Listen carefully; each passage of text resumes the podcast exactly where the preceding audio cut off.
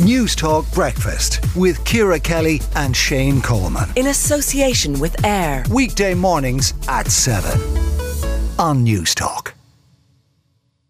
A quarter past seven on News Talk Breakfast. More than one in 10 45 to 54 year olds have been economical with the truth about their smoking or drinking habits to get cheaper life insurance. That's according to the findings of a new survey uh, by Peopl Insurance. Uh, Robert Whelan, Managing Director of Rockwell Finance, joins us. Robert, are you surprised by the level of um, economy with the truth? In truth, no, insofar as when most people are applying in this particular age bracket, if people are needing life insurance for a bank to get a mortgage, it's the pressure that they're under to make sure that they actually get that life insurance because the one thing holding up the move to their dream home is getting the life insurance. Well, then some people in desperate times would resort to desperate measures. And they might think, ah, no one's ever going to find out. Anyway, are they right in thinking that? No, they're completely wrong, to be very honest with you. Um, indeed, like, listen, most people, I always say with insurance, you never want to claim from the thing, obviously. Yeah. Okay. So, but in the event of a claim, every insurance company, remember, this is a contract you're signing.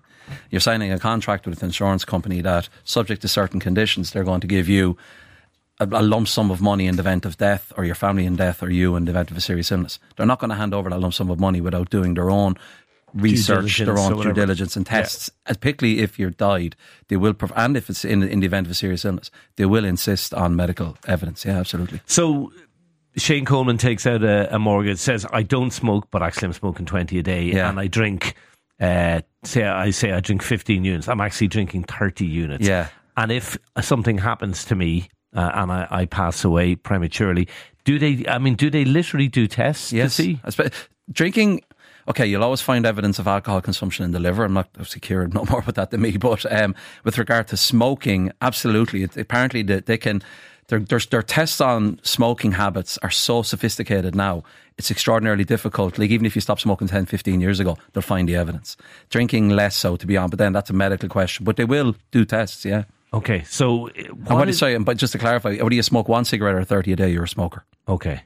So, what's the message to people uh, this morning? Is it like, is it just you have to tell the truth? Basically? It's not worth it. Ultimately, why are you taking out insurance for the whole? Like, why are you paying a premium if it's never going to pay out? So, ultimately, from my perspective, it's just disclose everything. They are modern underwriting has allowing insurance companies to take, let's just say, a pragmatic view more so than it was even 10 years ago. So, for instance, there's been a move by the industry which successfully has gotten um, cancer survivors the ability to get life insurance. With the Irish Cancer Society, the industry agreed. So from the 6th of December, someone who has um, finished their cancer treatment over seven years ago can now apply and get life insurance, which is a huge, huge development for um, a significant number of people. So if you're worried, to say, if, uh, if I'm a smoker, I won't get the insurance. Oh, you'll get the insurance, you just pay more. Yeah and it's you're saying it's worth paying that price just well, to cover yourself. Absolutely, hundred percent. Yeah. Okay, Robert Whelan, managing director of Rockwell Finance. Thank you for coming in.